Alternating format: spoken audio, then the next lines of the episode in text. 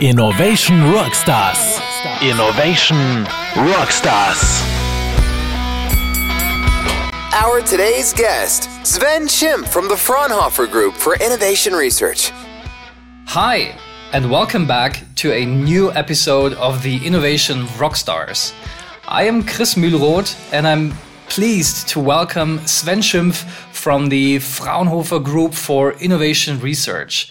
Sven, thank you very much for joining us today. Thank you, Chris. It's a pleasure to be here. Now, before we get started with today's topics, let's talk about you first. Uh, who are you and what is your background? Yeah, my background is very much linked to the topic of innovation. I'm working for Fraunhofer now since 20 years. First, uh, for a long time, closely together with many companies in the area of strategic uh, technology innovation and R&D management. And since three and a half years, I'm managing director of the Fraunhofer Group for Innovation Research, combined with a professorship um, at the University of Pforzheim um, in the topic area of innovation and interdisciplinarity research. Mm-hmm. Now, the Fraunhofer Society looks back on a very long history uh, since it was founded. Mm, I guess back in 1949, and the list of the Fraunhofer institutes and facilities is quite long. Um, and as you mentioned, since 2017, you are the managing director of the Fraunhofer Group for Innovation Research.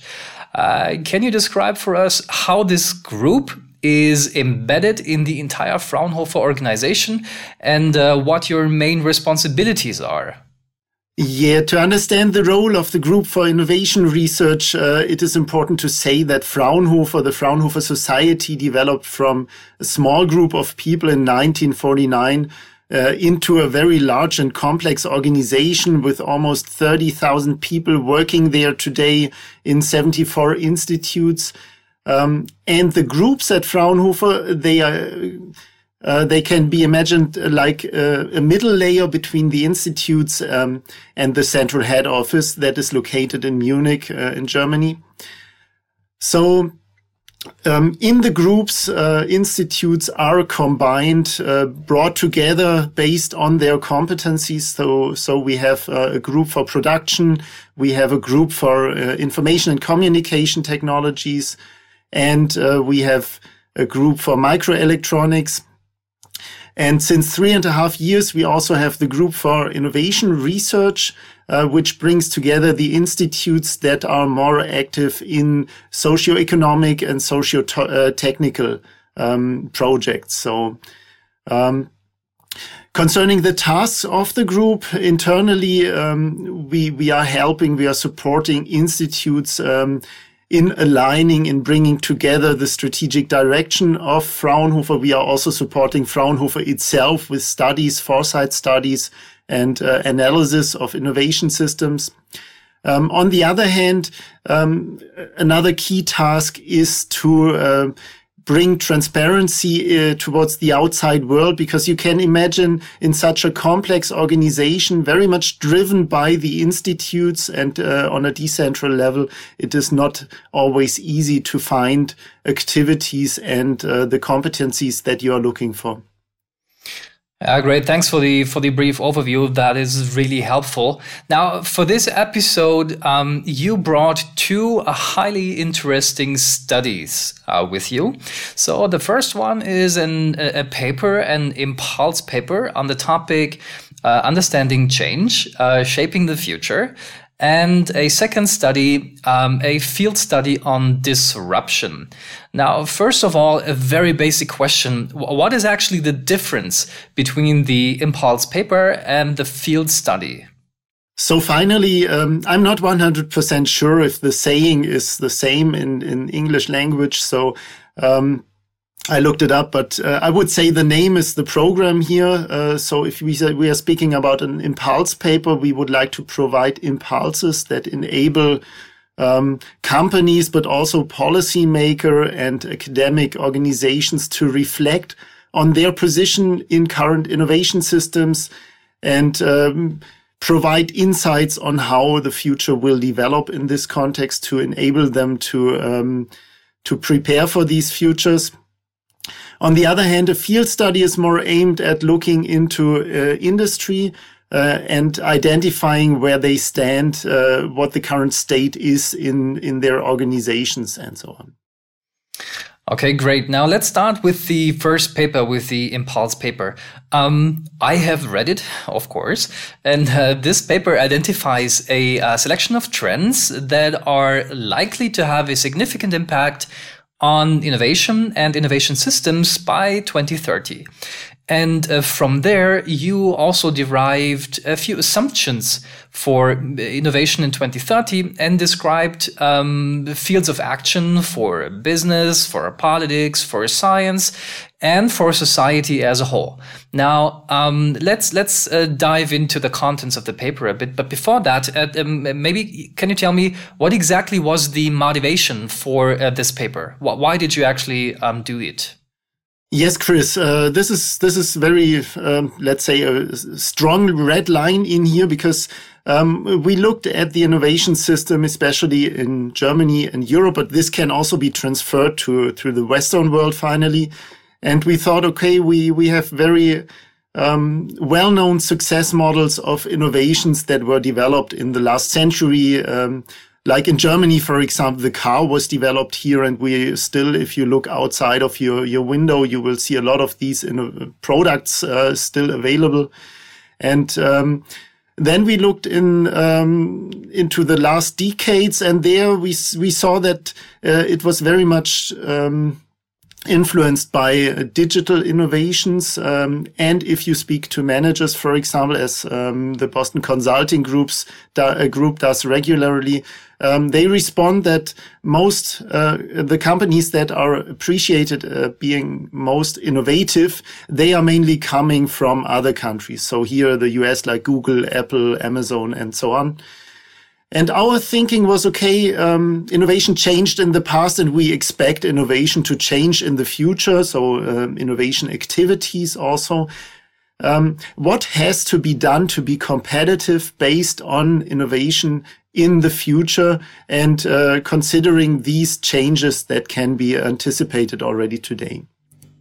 This was the reason why we came up with a study to, to, and why we did, let's say, a foresight, um, study on innovation itself here. I was just about to say, yeah, it sounds like a foresight study on innovation, which is great. Now, how, how, did you how did you do that? How did you derive the assumptions for the study? W which methods and tools um, did you use uh, for that study? This was more or less a standard procedure, at least uh, for, for us here in the Group for Innovation Research. So we did a systems analysis uh, to identify the influence factors and the interrelations between these inf influence factors. Uh, finally, to come up with a prioritization of the influence factors, so identifying the key influence factors. Uh, we reduced them to to a number of um, handful five uh, key influence factors here and uh, then we tried based on uh, the knowledge that is available here within the group. We, um, we projected uh, these influence factors into the future. Um, it can be imagined like a reduced uh, scenario technique, but uh, we didn't aim at multiple futures here, but we wanted really to highlight uh, the futures, the trends uh, that are most probable from our perspective. This is why we came up then with the development of five theses that are presented in the, in the paper. Yeah, and, and since I've read it, I can tell the paper is very comprehensive, um, um, uh, great to read. And uh, for everyone who is interested, uh, we will, of course, um, post a link to it in the show notes of this episode. Now, for, for this uh, interview, Sven, can you give us a brief summary of the key findings of this paper? So, um, to, to make it concrete, wh what does innovation look like uh, in 2030 and maybe even you know beyond that? I mean, for people working in the area of innovation, many of the trends that we have integrated into the paper should not be a surprise. I mean, the key here is to provide companies with, let's say, a baseline for the reflection of their own uh, innovation ecosystems. So the first thesis here that we um, formulated was that uh, we think that innovation in 2030 will be much more open and much more flexible. Learning will be an integral part. Um, we think that this is necessary because um, we will see much more technological convergence, different technological areas coming together. And also along the value chain, uh, we will not anymore speak about single components or products, but more uh, about uh, solutions for the users. Uh, which, by the way, is the third thesis here of the paper, the trend towards integrated solutions. But uh, coming back to the first one, uh, based on this, we think that it is it will be required to um, work together in a much more intense way here between different stakeholders and also stakeholders that are not very much involved in innovation activities today, like um, citizens um, that are enabled by uh, the openness of uh, results from academia. This is the um, fourth thesis. Finally, we think that open science, I'm, I'm jumping a little bit around, but please look into the paper to get the overview. Uh, we think that open science will be an integral part of um, innovation in the future. And this enables finally everybody to get the knowledge um, on how a solution might be um, configured. But finally, the key aspect here is not um, having the uh, knowledge, but it's more about finding the right knowledge and getting the insight on, on the user needs here towards integrated solutions. A very strong trend here uh, that we see is um, in the third thesis, which is uh, the digitalization. And we see digitalization on the one hand side as a strong influence, influence factor on the outcome on, of innovation activities, but uh, within the study, we looked more into how um, the, the, digitalization will influence innovation it, itself, so the innovation activities. And we think that um, uh, innovation processes in 2030 will be fully digitized um, and that AI will play a role. We can call it even a strong role for incremental innovations um, in in 2030. So taking over um, innovation activities and also developing, um, advancing uh, products on its own. I, I, mean, radical innovation, they will be, let's say, um, an area where, where humans will, will have the control and also add the value, add the benefit here. But for incremental innovations, if you imagine a product collecting data, uh, bringing the data back, combining it with other market data, and then on on an object based uh, development uh, pro process I mean, machines will be able to to develop products and advanced products here, at least um, on an incremental level. Um, the last thesis here is very much based on on um, the European perspective because we think that in 2030 um, Europe will benefit much more than today from its position uh, in relation to data sovereignty and um, data security, which will gain uh, in importance um, if you if you look at uh, the increased digitalization, I think this is a trend that we we already see today, and already now we see companies taking benefit from that development. Yeah, that's cool. I see a new headline for this episode incoming, which may be called uh, The AI as the Incremental Innovator or the Innovator for Incremental Innovation. Uh, that's great. um, I think that's a strong trend. Uh, totally agree. We see the same on the market and also inside uh, uh, companies.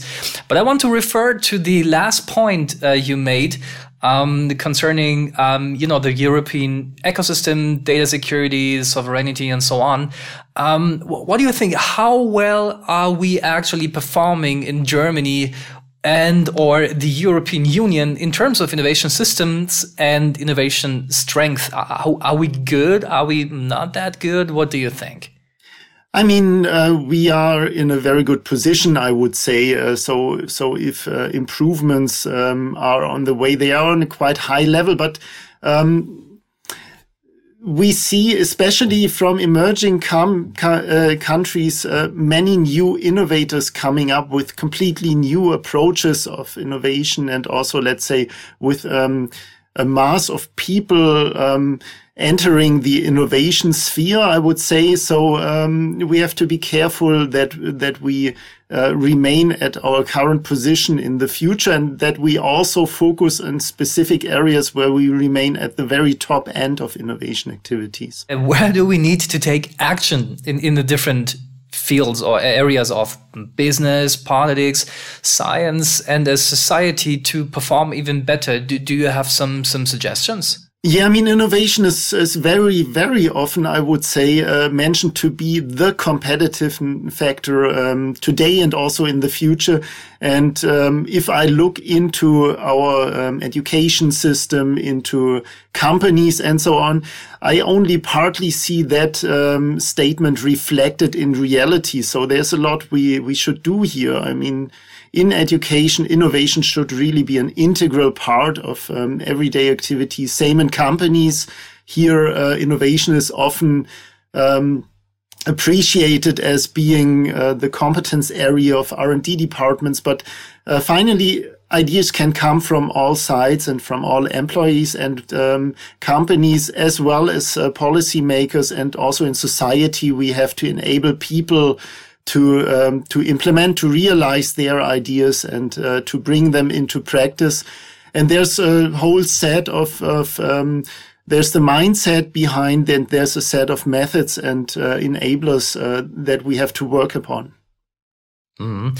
Now, since we are recording uh, this episode um, late March in the year 2021, uh, would your answer have been the same before the start of the corona pandemic, so in early 2020, um, for example? Or would you maybe argue that the events in the past 12 months um, actually changed um, your some of your uh, points of view?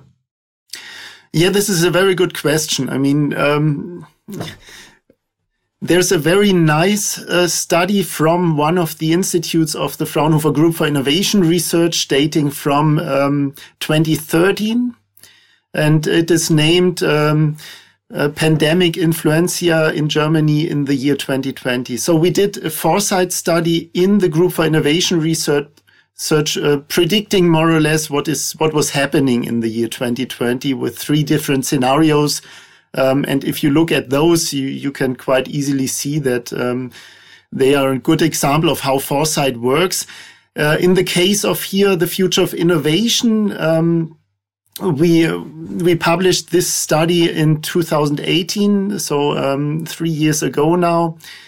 Uh, and what is interesting here, uh, we think that uh, based on events like the COVID-19 uh, pandemic, um, foresight shall be questioned. And we did that. Uh, we are at, uh, on our way to publish an update. Um, I must say uh, the key change here that we see is that we will be in a digitized innovation process and in the application of AI much earlier than um, 2030. Concerning the other thesis, uh, there are quite a few influence factors, like also the digitalization or um, technolo technological sovereignty and so on.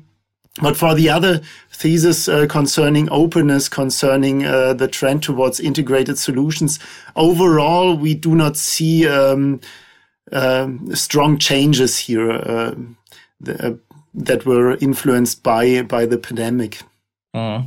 Okay, so we, we do have a, a, you know a big push for digitization and also artificial intelligence, but in general, you know the the, the assumptions, the thesis, or the, the impulses you developed um, stayed uh, quite stable um, which I think is a totally you know realistic um, um, uh, assessment of that. Okay, yeah, th- thanks for the for the for the overview of that study. And um, again, we will link the full uh, you know PDF or a link to the full study in the show notes of this episode. Now let's turn to the second publication you brought for uh, today. Um, the study, the practice study on disruption. Um, I've read it too, and um, this is how um, I, I, understood that this is about how companies identify, evaluate, um, and develop or implement potentially disruptive technologies. Now, first of all, same question here. What was the reason for conducting this practice study? So the disruption field study was conducted because we wanted to um, find out uh, what the current state uh, is in companies, how companies are dealing, are uh, managing potentially disruptive technologies and innovations. Uh, the key reason for that was that within the last uh, 10 or even 20 years, um, the the amount of discussions on uh, disruptions, disruptive innovations um, was continuously increasing. And so um, we wanted to see if people are only talking about this topic or if they are really, let's say, doing some something within their organizations.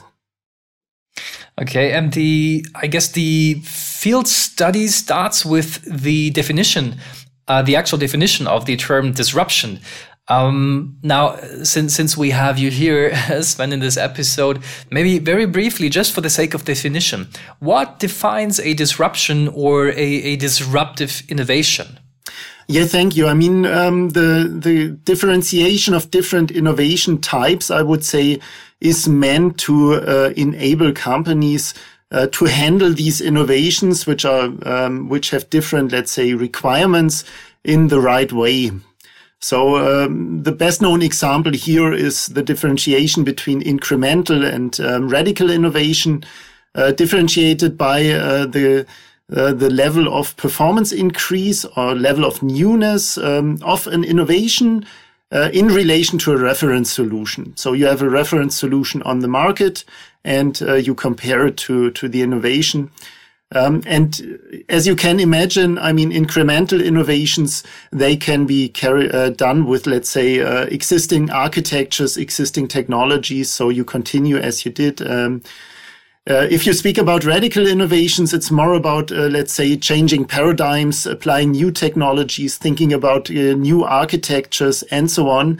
So it requires different mindsets, different peoples, and different infrastructure. Um, the same here happens for um, the differentiation between sustaining and disruptive technologies. Disruptive technologies, um, uh, where innovations are differentiating uh, differentiated according to uh, the impact of a differentiate uh, of an innovation um, on the market or the application area. Um, so if we speak here in the study uh, from from an organizational, from from an industry perspective about uh, disruptions, we mean innovations that are um, substituting reference solutions and thereby making the investments of the incumbent companies, so the traditional market leaders, um, obsolete. Um, finally, changing the market structures in a way where new entrants um, they gain uh, market leadership, and the traditional market leaders they lose their position.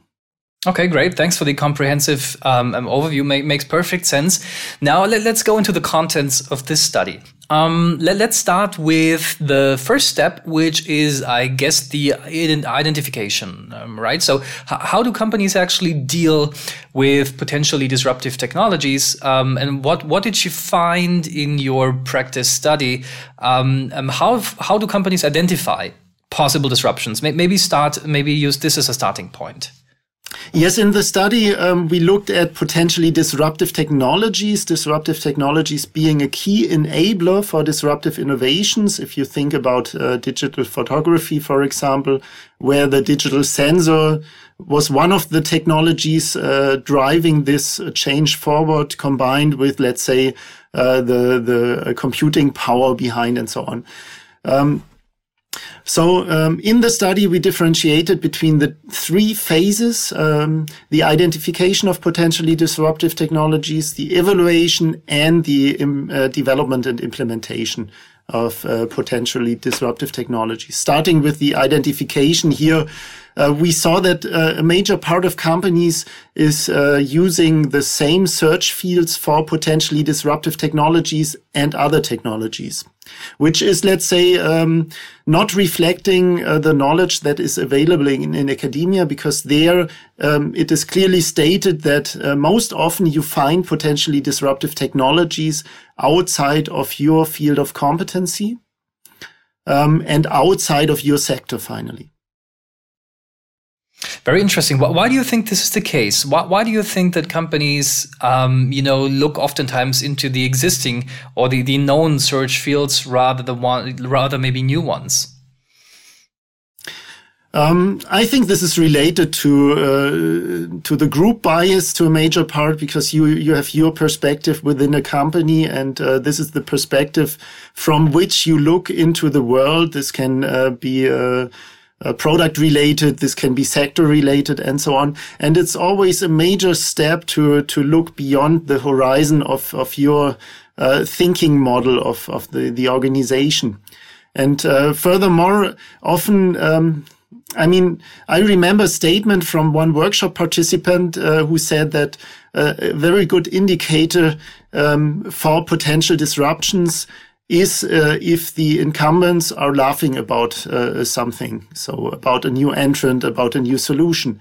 And this reflects somehow here the mind model that is also uh, that was confirmed somehow by the results of the study uh, for the identification and also for the other phases. Yeah, that's a good story, valid statement. Now, let's move on in the process. Um, once in the is possibly identified uh, identified possible disruptions or disruptive technologies, how how do they move on? How are these technologies then eva evaluated? What's kind of the, the next steps? Um, yeah, for the evalu eva evaluation, um, only a minor part of um, of companies has really formalized uh, processes available. A major part either has has no formalized processes, um, or is using the processes, the standard technology monitoring processes for other technologies. Which is again the same situation a little bit as for the identification. And the key aspect for the evaluation is the intuition of um, employees um, and interesting, interestingly, um, another aspect here is uh, that was mentioned quite a lot: uh, the aspect of serendipity. Um, so the seemingly random observation and combination of uh, rather in, inconspicuous clues here um, perhaps you you you know the the saga of the Princess of Serendip, uh, where this this terminology comes from. Uh, but finally, the key question uh, for us here is if uh, you speak about intuition of employees or also serendipity, um, if there are any, let's say. Um, enablers for the employees to really do that. So um, normally, if I look into the companies that I faced, uh, I think it's not the best way to come up to to the management level and and say, um, yeah, based on my intuition or uh, serendipitously, uh, I. I think that this technology here can be uh, potentially disruptive. Um, I don't know if this really works in practice. Um, I have my doubts, and I think this is there's a huge potential for improvement here. Mm, uh, so sounds like. And um, after that, um, you know, after evaluation, um, um, maybe also with different types of experts with different backgrounds, trying to eliminate biases as good as possible. How, how is then the implementation or the decision for implementation being made. Um, so what happens after maybe you know you, you companies found okay there is a possible technological disruption um, we've evaluated it and it may actually may or may not fit to our strategy. Now how, how does it how do how do companies move on? How is the implementation decision then being made inside the companies? The decision if a company proceeds on a potentially disruptive technologies and participating companies here is made by 95%, so almost 100%. Um, on the executive level. And um, again, I would doubt if uh, someone comes up with intuition or serendipity to um, to let's say uh, get a positive uh, answer from their side it would be very interesting to get to know something about um, uh, the the negative answers from executive manager managers concerning potentially disruptive technologies. Um, so how many projects are denied on that level? Um, but I guess that it will be difficult to get data on that topic. um, on the other hand, if you speak about implementation, uh, 65% of participating companies, uh, they are developing um, potentially disruptive technologies based or with their existing uh, structures and employees. Um, and again, this reflects something that is kind of a mismatch because um, First, if you speak about um, your own employees, if you if we if we look at the automotive industry and if you imagine an expert working for several decades in combustion engines, if you would ask him about uh, how he would eva evaluate or would have evaluated the electric drivetrain, I, I don't know if um, we we would have got an unbiased answer here. And uh, same happens if you would like to develop a potentially disruptive technology for the drivetrain. This certainly might be um, uh, the electric. Um, electric drivetrain if you compare it with combustion engines um, so uh, it is questionable if the experts working in one domain, in the traditional domain for a long time, if they are the best group to work on uh, potentially disruption that uh, will be able to substitute the previously existing solution here. Yeah, yeah, totally agree. So, um, what if I were to ask you what recommendations you would give along those three steps? So, identify, evaluate, and, and decide and implement. What would be your recommendations for companies to get better in this area? Yeah, I mean, first of all, there seems to be a gap between academia and um, industry, which is which quite often happens. And I don't want to blame anyone here. This might be the cause of uh, academia of the results that are not su sufficiently uh, developed. Uh, to be be applied in industry. This might also be uh, caused by uh, partly ignorance of um, industry here concerning the results achieved by academia. But this is something where we have from both sides uh, where we have to work upon because um, we have many, let's say, um, in Germany, Europe, or the Western world, we have many market leaders, and uh, we think that uh, we already now can anticipate uh, many potential disruptions coming up.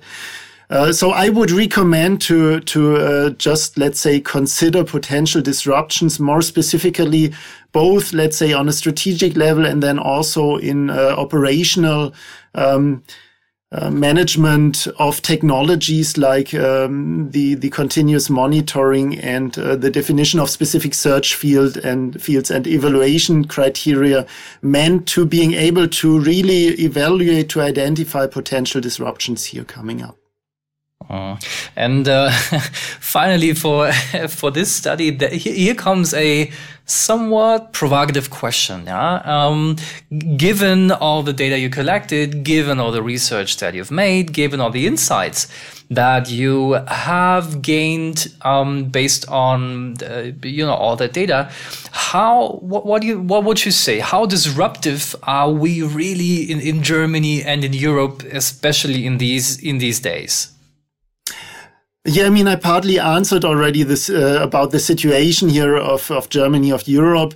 Uh, but if we speak about innovation culture, I would I would say that we are we are not the ones taking um, taking risk on a daily basis, and I think this is always part of the game. If you speak about a potential disruption, you you have finally uh, do we can call it vision oriented research and innovation. So you have to have a strong vision. You have to believe in it. You have to take the risk and you have to work on this innovation for, for a long time, uh, because, um, for many disruptive innovations or technologies driving these dis disruptive innovations, this was not um, from one day to the other, but but this was um, this took a long time and often you do not see any results in, in a short time horizon here.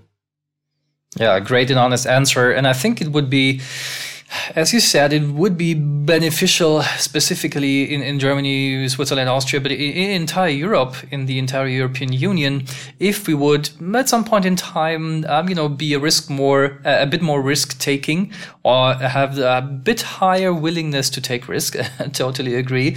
Um, but um, overall, Sven, uh, Sven, thanks very much for introducing us to both of your publications and, and the insights out of it. And again, um, we will also link the um, second publication in the show notes um, of this episode. Um, we, we were close to the end of this episode, but before we close it, let's summarize just briefly once again. So for each publication, for the first paper, the, the paper giving impulses with the title Understanding Change and Shaping the Future, and the second one, the field study on disruption, what, what would you say is the one key insight of each publication? So for the impulse paper, I mean, we see things that we saw in the past also um, developing that that will develop further, like openness, like uh, trends towards integrated solutions, and so on.